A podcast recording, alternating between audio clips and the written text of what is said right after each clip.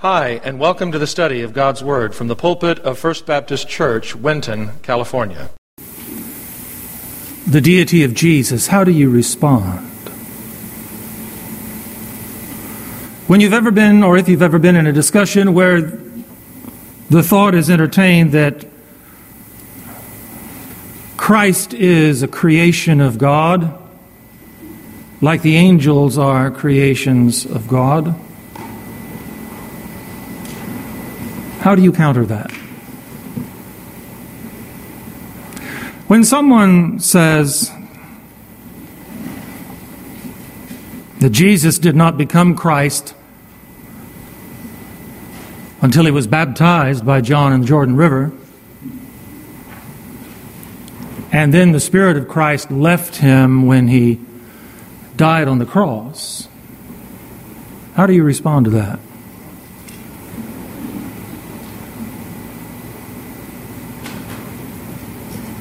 A few years ago, in an interview that was conducted at a conference, R.C. Sproul, who has gone on to be with the Lord now, probably one of the greatest minds in the Reformed Christian faith was asked the question What is the greatest challenge that the church faces today? What is the greatest challenge that the Christian church faces today? And without hesitation, his response was to know who Jesus Christ really is. The greatest challenge of the Christian church today is to know who Jesus Christ really is. He went on to talk about some of the things that have come about in, oh gosh, the last 40, 50 years at least in my experience in the church in the last 40 or 50 years, the ever eroding theology, doctrine of the person and the work of Jesus Christ.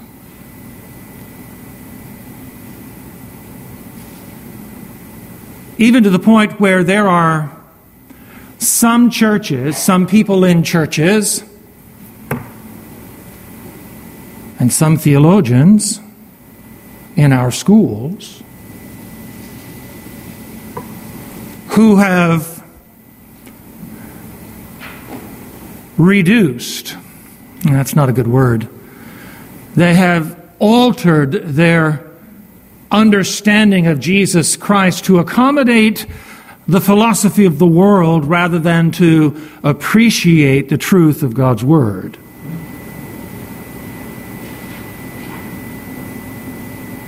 I remember when I graduated the first time from seminary, I graduated three times. But the first time I graduated from seminary, there was a poll taken by the Southern Baptist Convention. And the poll was issued to graduating seniors from the seminary uh, on, and the questions were certain doctrinal statements. Do you believe that Jesus was born of the Virgin Mary? Do you believe that Jesus died on the cross? Do you believe that Jesus rose from the dead? Do you believe that Jesus is coming back again? So on and so on and so on and so on. And it was amazing and appalling to me to realize how many graduating seniors from seminary, from our seminaries, our six seminaries, did not believe it was necessary to honor the virgin birth of Christ. Didn't make any difference if he was virgin born or not. It was amazing and appalling to me of those graduating seniors who did not believe Jesus lived a sinless life.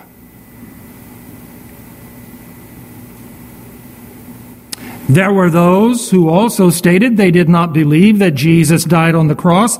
He simply swooned. He simply passed out. He simply lost consciousness, was taken off the cross, placed in the tomb, in the cool, damp tomb. He regained consciousness and walked out of the tomb.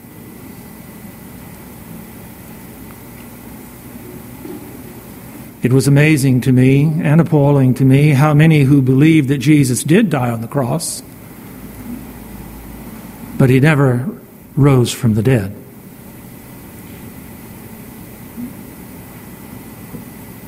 He's still in the grave. But the tomb is empty. Well, people are looking in the wrong tomb.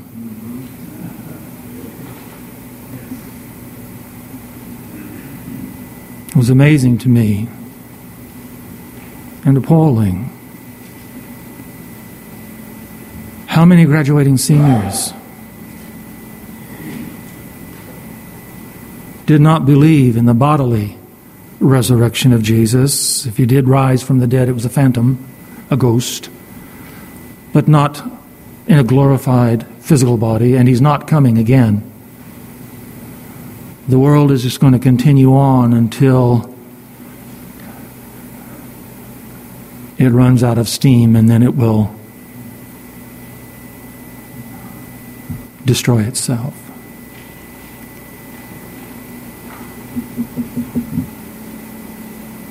The greatest challenge that the church faces today is to know who Jesus really is. Turn in your Bibles, if you will, please, to the book of Philippians, chapter 2. The book of Philippians, chapter 2.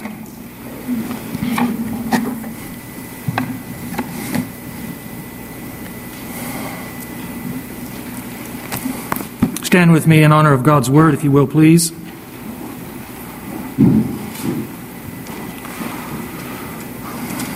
Let this mind be in you, which was also in Christ Jesus, who, being in the form of God, did not consider it robbery to be equal with God, but made himself of no reputation, taking the form of a bondservant, and coming in the likeness of men.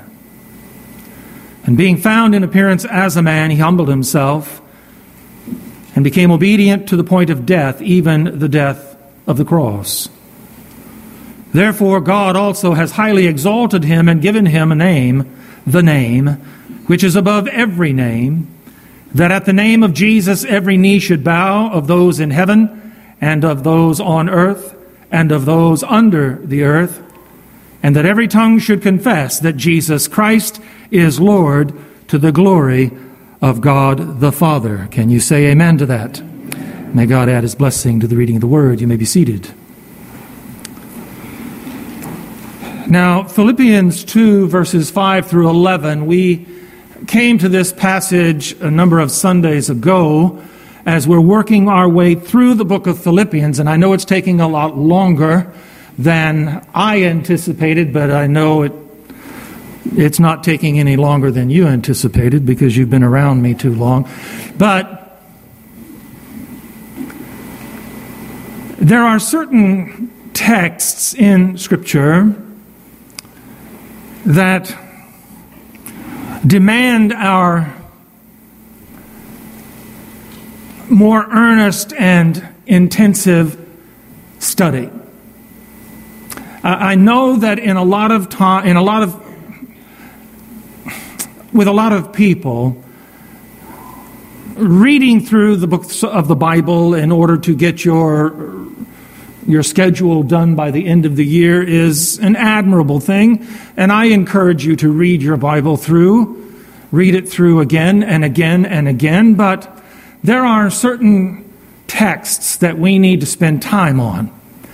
And it's not uh, it's not beneficial to us if we just skim through the scripture and not focus in on certain texts in Scripture that are meaty, uh, that are diamonds in the rough, that are profound, when we stop and think about it and consider it on an in depth level.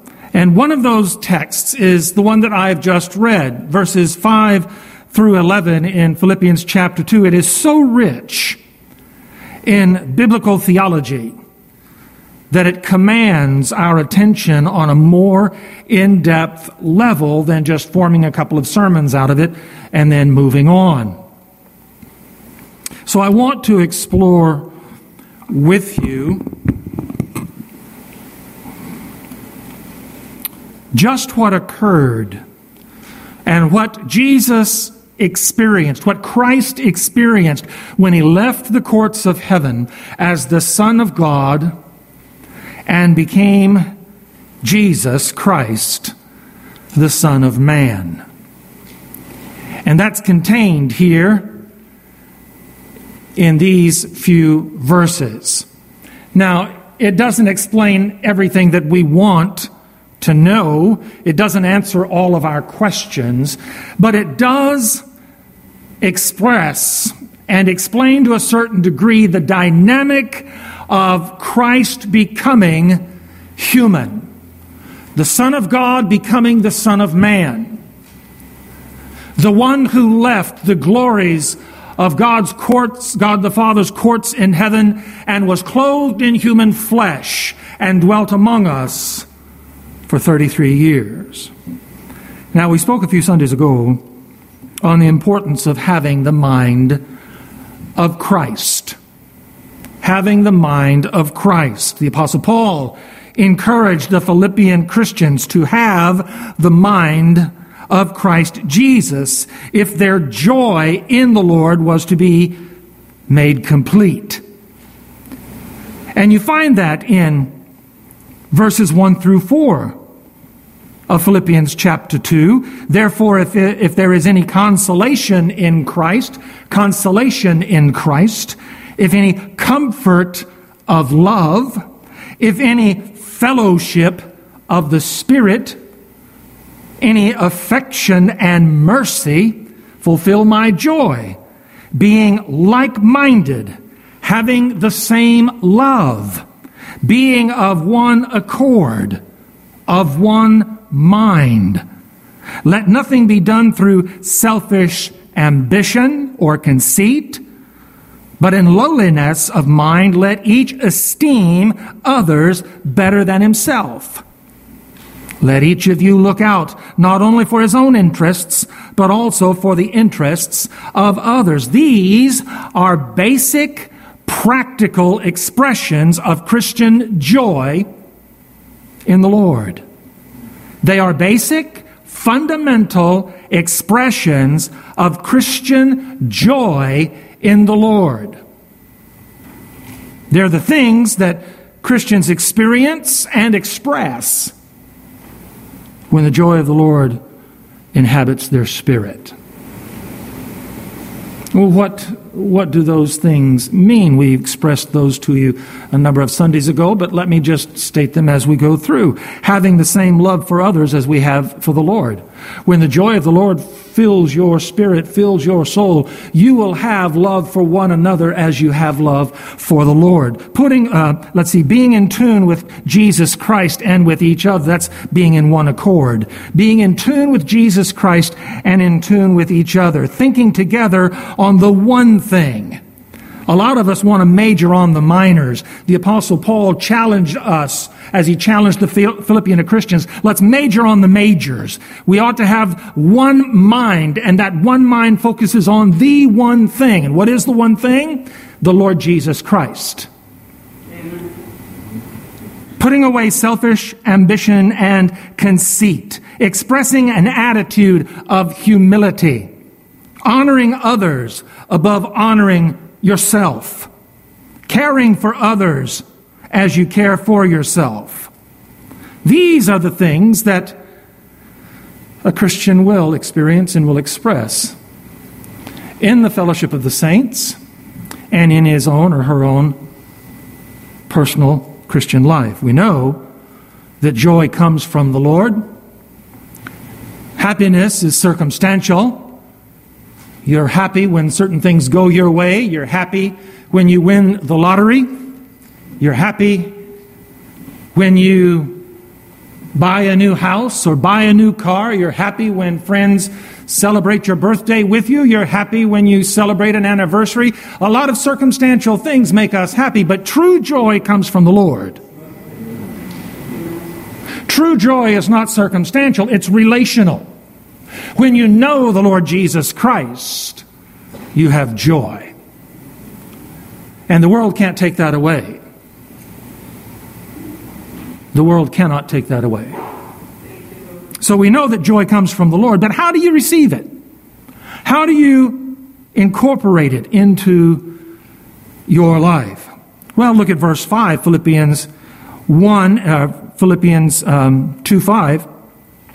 Let this mind be in you, which was also in Christ Jesus. And we spent some time two Sundays ago on the theology of the mind. What does that mean to have the mind of Christ? And we realized that there were three aspects to having this mind of Christ. And those three aspects are humility before God, service to the Lord God, and obedience to the Lord God. Three aspects to having the mind of Christ because this typifies who Jesus was here in the flesh. He was humble before God and before others. He served the Lord and he served others, and he was obedient to the Lord in his life. However, there's much more to Philippians 2 5 through 11 than just the mind of Christ. There's a whole expression of who Jesus Christ is and all that he experienced when the fullness, in the fullness of time, had come. God sent forth his Son, born of a woman and born under the law. And so I want to explore just one verse with you this morning, the sixth verse, Philippians chapter 2, verse 6. And we'll read it here. Follow along. Go back to verse 5. Let this mind be in you, which was also in Christ Jesus, who being in the form of God, did not consider it robbery to be equal with God.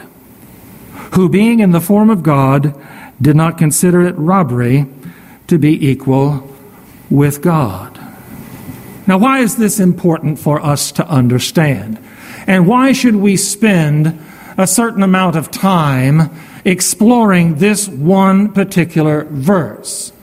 Well, we're not going to really explore the one particular verse. We're going to explore three words in this one particular verse. You knew that was coming. And one of the reasons why it is important for us to spend time in this particular verse is because there are far too many religions. Far too many religions in our world, and some of them passing themselves off as being Christian, evangelical Christian even. Far too many religions, and some passing themselves off as Christian, who do not honor, do not hold to the biblical doctrines of the Trinity, the deity of Jesus Christ, the person of the Holy Spirit, the sovereignty of God the Father, and so on, and so on, and so on. This text Philippians 2 6, along with John chapter 1, verses 1 through 4, verse 14, and Colossians 2, verses 8 and 9, state, they state definitively that Jesus is who he said he is, and that he is who the Bible says he is, that he is fully God and he is fully man. Fully God and fully man. And this is most important for us because if Jesus, listen, if Jesus is not who the Bible says he is, then there is no salvation. And we're all condemned in our sin. If Jesus was just a charlatan, if Jesus was just a good moral teacher, if Jesus was just a religious philosopher, if Jesus was just a rabble rouser, if he was simply a leader of a new religion, then he is not the Christ. He is not the Son of God. His death on the cross availed us nothing insofar as the forgiveness of sin is concerned. We are still lost in our trespasses and sins, and we're all damned to hell, separated from God for all eternity. If we don't understand who Jesus really is, then we forfeit the opportunity of being saved and having eternal life with God in heaven. So, I want us to take a look here at what the Apostle Paul wrote in this text. I want you to note, first of all, the word being, B E I N G, being, who being in the form of God. The word being, it means to be infinitely. It doesn't mean simply to exist. It's a present active participle. It means to exist infinitely. Now, you exist, and I exist. But there is coming a time when I'm not going to exi- exist in this life anymore. There's going to come a time when you're not going to exist in this life anymore. And you may very well say, well, there was a time when Jesus died on the cross, so he didn't exist anymore. Ah ha ha. He was resurrected from the dead. And he was resurrected in a glorified physical human body. But even that, there was a time when he existed not being a human. He existed in eternity past being in the form of God and being equal with God. The idea of being here is to exist infinitely. It is to exist without beginning and without end. So being in the form of God and being equal with God, whatever that means, and we'll talk about that here in just a minute, being in the form of God and being equal with God is what Jesus Christ was and is infinitely. There was no beginning in his being in the form of God. There was no beginning in him being equal with God. And there is no end to his being in the form of God and equal with God. Turn with me to John chapter 1. Keep your thumb there in Philippians 2. Let's go back to John chapter 1. The Gospel of John chapter 1.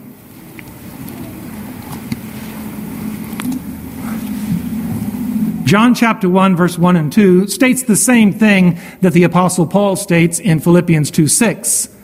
He's just using some different words. And words are very important. We need to understand them, and we'll explore some of those meanings here in just a second. In the beginning was the Word, and the Word was with God, and the Word was God. He was in the beginning with God. This is known as the prologue to John's Gospel, and in this prologue, John draws the reader into the eternal aspects of Christ, the eternal being of Christ. Now, I don't have time to explain all of these words, but I'll just simply state what they mean. Beginning. In the beginning, he says, was the Word. What is the word beginning referring to? It means it refers to a period of time. It refers to, well, there was no time. It refers to that time before creation. It harkens back to Genesis chapter 1 and verse 1, where it says, In the beginning, God created the heaven and the earth. The idea there that Moses wrote in Genesis 1 1 was that God existed before creation. He had to exist before creation because he was the one who created creation.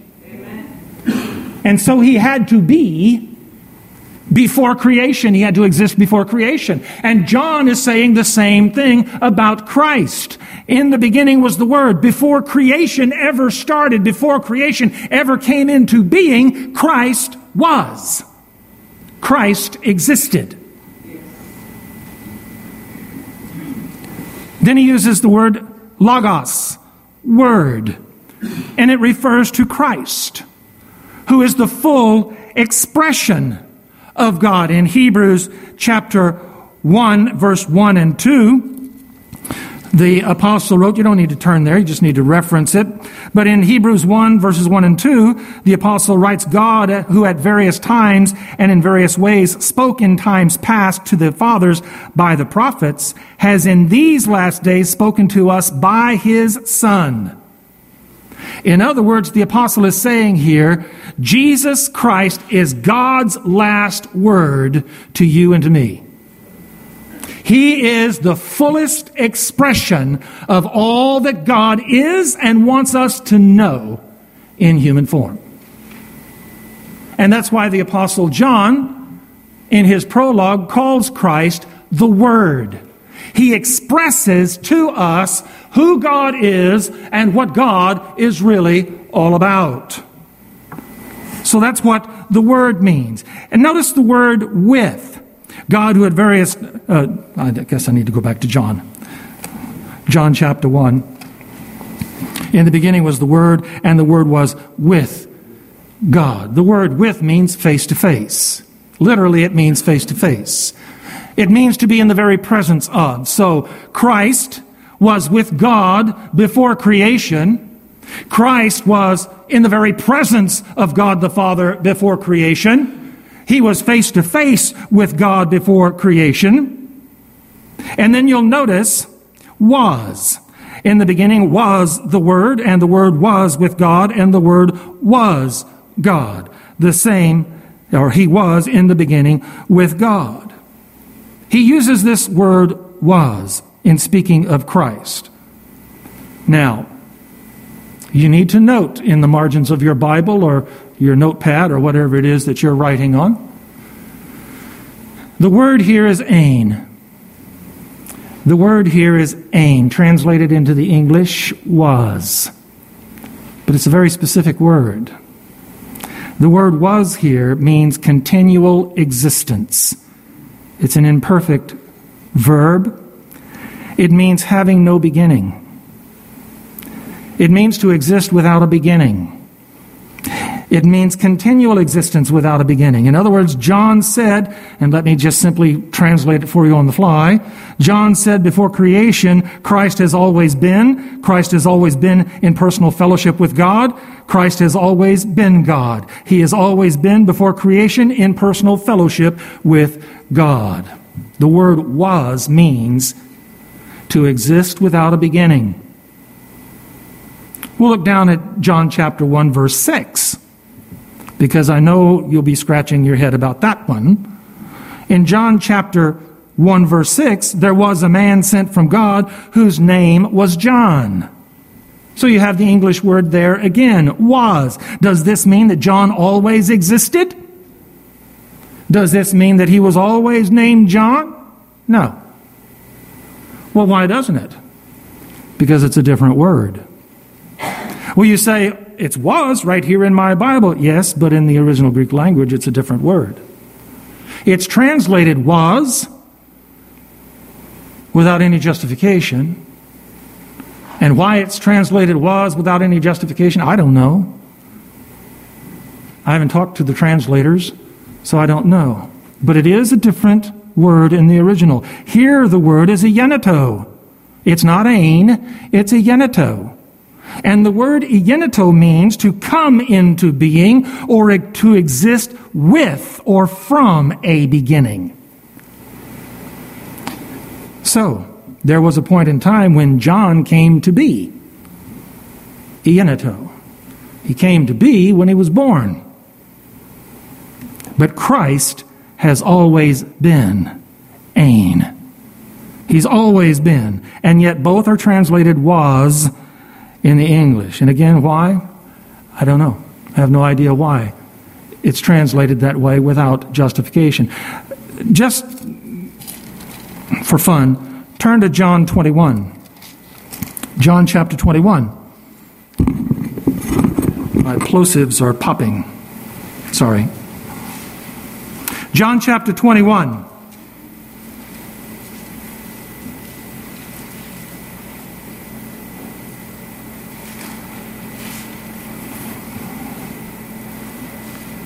Beginning in verse 15, 16, and 17.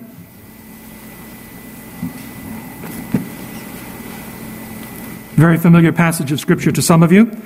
So when they had eaten breakfast, Jesus said to Simon Peter, Simon, son of Jonah, Do you love me more than these? He said to him, Yes, Lord, you know that I love you. He said to him, Feed my lambs. He said to him again, a second time, Simon, son of Jonah, do you love me? He said to him, Yes, Lord, you know that I love you. He said to him, Tend to my sheep. He said to him a third time, Simon, son of Jonah, do you love me? Peter was grieved because he said to him the third time, Do you love me? And he said to him, Lord, you know all things. You know that I love you. Jesus said to him, Feed my sheep. Now, if you simply read this in the English and you do not take the time to study it in depth using other biblical tools like a Bible dictionary or uh, concordance that has Strong's uh, numbers in it and those kinds of things. This passage of Scripture will mean some very wonderful things, but you will not understand the depth of what it means. Jesus expresses in twice his love for John, uh, his love for Simon Peter. He uses the word love, which in the Greek is agapao. Agapao. And this form of love, this kind of love, agapao love, is superior love. It is infinite love. It is pure love. It is unconditional. It is sacrificial. It is godly love. Peter's response to Jesus, you know that I love you, is not the same word. Peter does not respond to Jesus, I love you, agapao, like you love me, agapao. Peter responds with the Greek word philo. Philo. This type of love, this expression of love is inferior to agapao. It is temporal. It is conditional. It is human. It is kindred love. And yet, both are translated love in English without justification. Why? I don't know. It just is. So it is important, dear friends, Bible reading is wonderful. It is great. It is inspirational. It's devotional. And it, it, it helps many of us get through the day. But how much richer, richer Bible study can be to your heart, to your mind, to your spirit, to your fellowship with God and your service in the kingdom of God when you understand what is being conveyed through Scripture. So, Let's turn back to Philippians chapter 2, verse 6. Philippians 2, verse 6. In speaking of Jesus Christ, the Apostle Paul says, Who being in the form of God thought it not robbery to be equal with God. So, whatever it is that form means and equality means, it, Christ Jesus was that infinitely. He's been that forever and He will be that forever. And it's important you understand that. It's important that you understand that. So, what does form mean? Form is the word morphe, and it means to possess the essence or the attributes of something or someone. It means to possess the essence or the attributes of something or of someone. John said Jesus Christ was ein which means he always has been and he always will be God. Because that's what he says in verse 2. In the beginning was the Word, the Word was with God, the Word was God. He's always been God. He possesses the essence and the attributes of God the Father. He possesses the essence and the attributes of God the Holy Spirit. He is the very character and the very nature of God.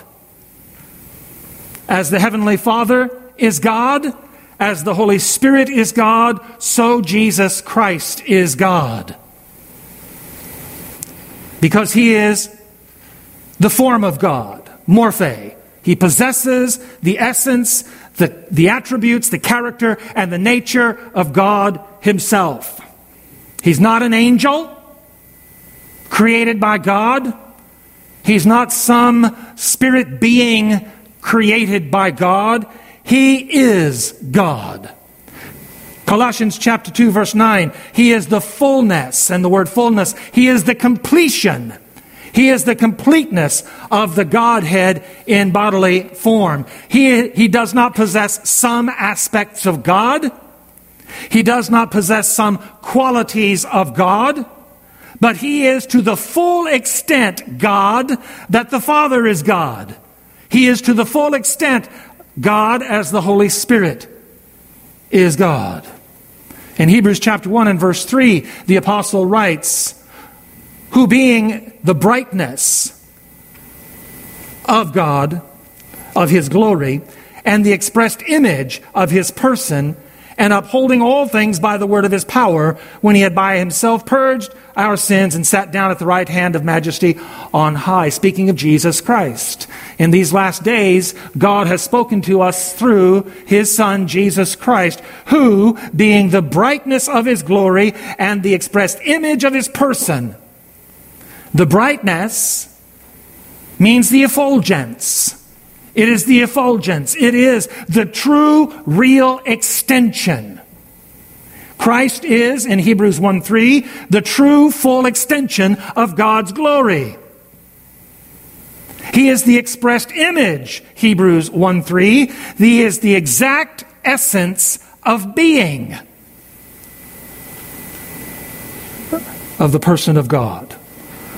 So we have in Colossians, we have in Hebrews, we have in John the exact same idea that the Apostle Paul is expressing here in Philippians. And how there are individuals who profess to be Christian, how there are individuals who profess to be the people of God who do not believe that Jesus Christ is God, don't know the Bible. They don't know the Scriptures.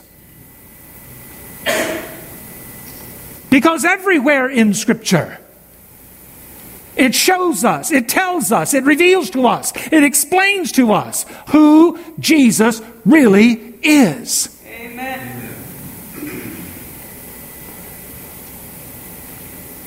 He is the form of God, always has been, always will be. And now the apostle states that Jesus Christ is also equal with God, Philippians 2 6. He is equal with God. The word equal in the original language is Isos. Isos, not Esau, Bob, but Isos.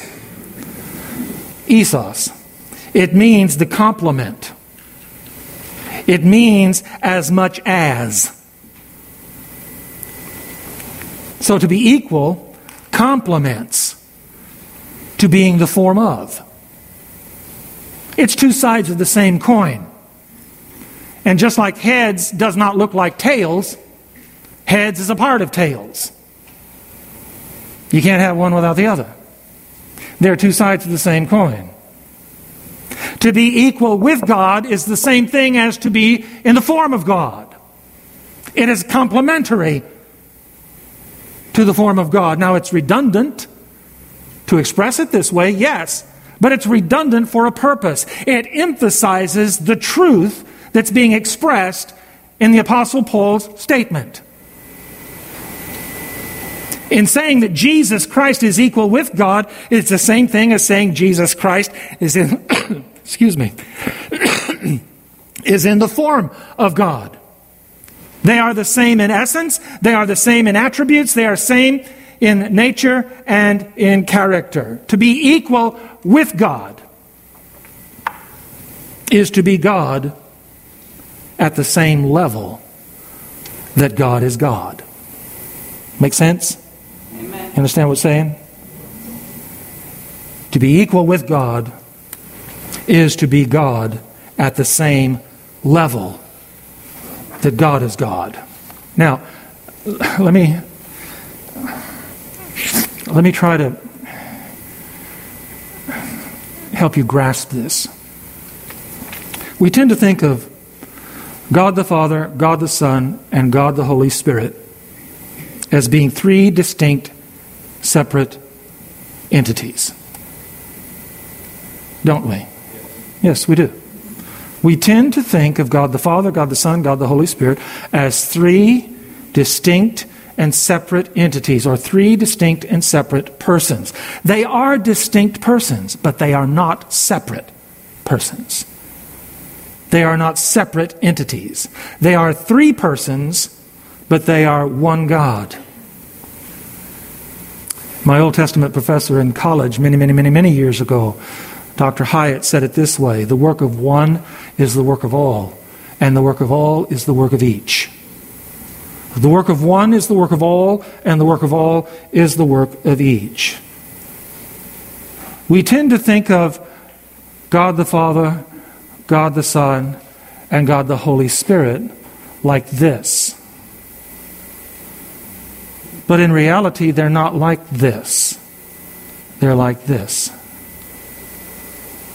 God the Father, God the Son, God the Holy Spirit. They are one. They are not three separate from each other. In being equal, again, they're at the same level. They're at the same level. God the Father superior to God the Son? No. God the Son superior to God the Holy Spirit? No. They are equal. They are at the same level. Let me ask you the question How can God be greater than God? How can God be less than God? If Jesus Christ is on a different or a lesser level than God and Jesus Christ is God, how can God be unequal with God? How can one be greater than the other if all three are God? They're not. They're equal.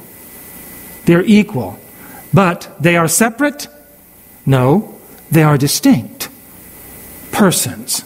All three existed in eternity past, and all three participated in the creation of the universe. All three were involved in the Lord's baptism. Jesus was being baptized in the river. The Holy Spirit descended in the form of a dove, and the Father spoke from heaven, This is my beloved Son. All three were present in the baptism of Christ. All three were involved in his resurrection. All three are present in glory this very moment. God the Father is on the throne. Jesus Christ is seated at the right hand of the Father. The Holy Spirit stands in front of the Father in heaven. All three will participate in the destruction of the universe at the end of time, and all three will create a new heaven, a new earth, and a new Jerusalem when eternity begins. The work of one is the work of all, and the work of all is the work of each. Now, Again, why is this important for us to know? Why is this important for us to understand? Why is it necessary for us to wrestle with these kinds of things? Now, let me just explain, explain something or express something to you. I don't understand all the mysteries of this. I've studied this all of my life. And I'm 68 years old, and I still don't understand the depths of the mystery of the Trinity, the depths of the mystery of the Godhead. I continue to work on it, and God continues to reveal things to me so I can understand them better. But I don't know all of this stuff. But I do know what the Bible says about all of this stuff. And it's important for us to understand this because these truths destroy false doctrines and false theology of those who say there is no Holy Trinity, that Jesus Christ is not God, that the Holy Spirit as an it or some supernatural force and not a person, or that Christ, the Son of God, was an angel or a spirit created by God and therefore is not God. When you understand that He is in the form of God and that He is equal with God, you will understand that anything that does not elevate Jesus Christ to the level of God the Father and God the Holy Spirit is a false religion. It's a false doctrine. It's a false theology. He is the Son of God, fully God, fully man. He is the Son of man, fully God, fully man. He is the Christ, the anointed of God. He is Jesus, the salvation of God given to us. So, in closing, Scripture proves four things. This passage proves four things Christ has always been and will always be. Amen. No beginning, no end. He has always been and he will always be. Two, Christ has always been God and will always be God, the same as the Father and the Spirit are God in essence, in attribute, in character, and in nature. He's not a created being, he's not a created angel, he's not some lesser demagogue. No, he is God. Number three, Christ became the man Jesus, fully human in essence, attributes, character, but without a sin nature.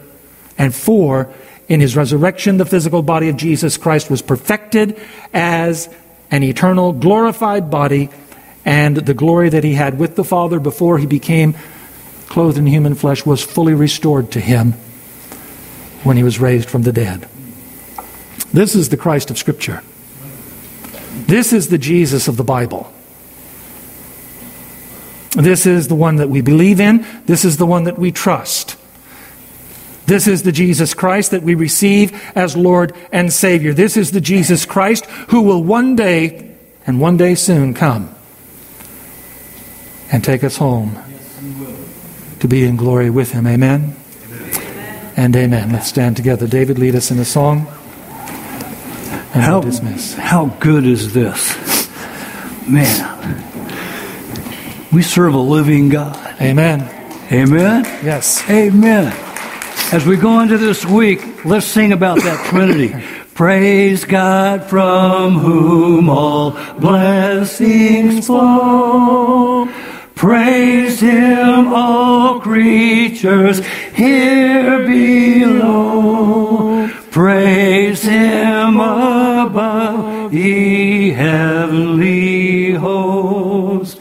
Praise Father, Son, and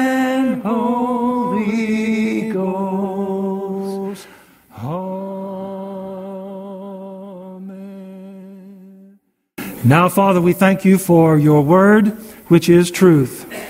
And we pray, Father, that your Holy Spirit will motivate us to chew on these things, to think about these things, to consider them again and again and again, so that that wonderful truth of your word can soak deep within our mind, our heart, our spirit. And we can come away appreciating Jesus Christ for whom he truly is. As we've come to the house to worship, may we now leave to serve, to bring honor and glory to the name of Jesus Christ our Lord. And all of God's people said, Amen. Amen. The Bible says, if you confess with your mouth the Lord Jesus and believe in your heart that God has raised him from the dead, you will be saved. If you've never trusted in Jesus Christ as your personal Lord and Savior, we invite you to call on him now and through a simple prayer of faith, give your life to him. If you're not attending a church that honors the Bible as the Word of God, we encourage you to locate and begin attending such a church in the area where you live. The message you have just heard was preached from the pulpit of First Baptist Church, Winton, California. For more information on the ministry of First Baptist Church, Winton, please visit our website at wintonchurch.org.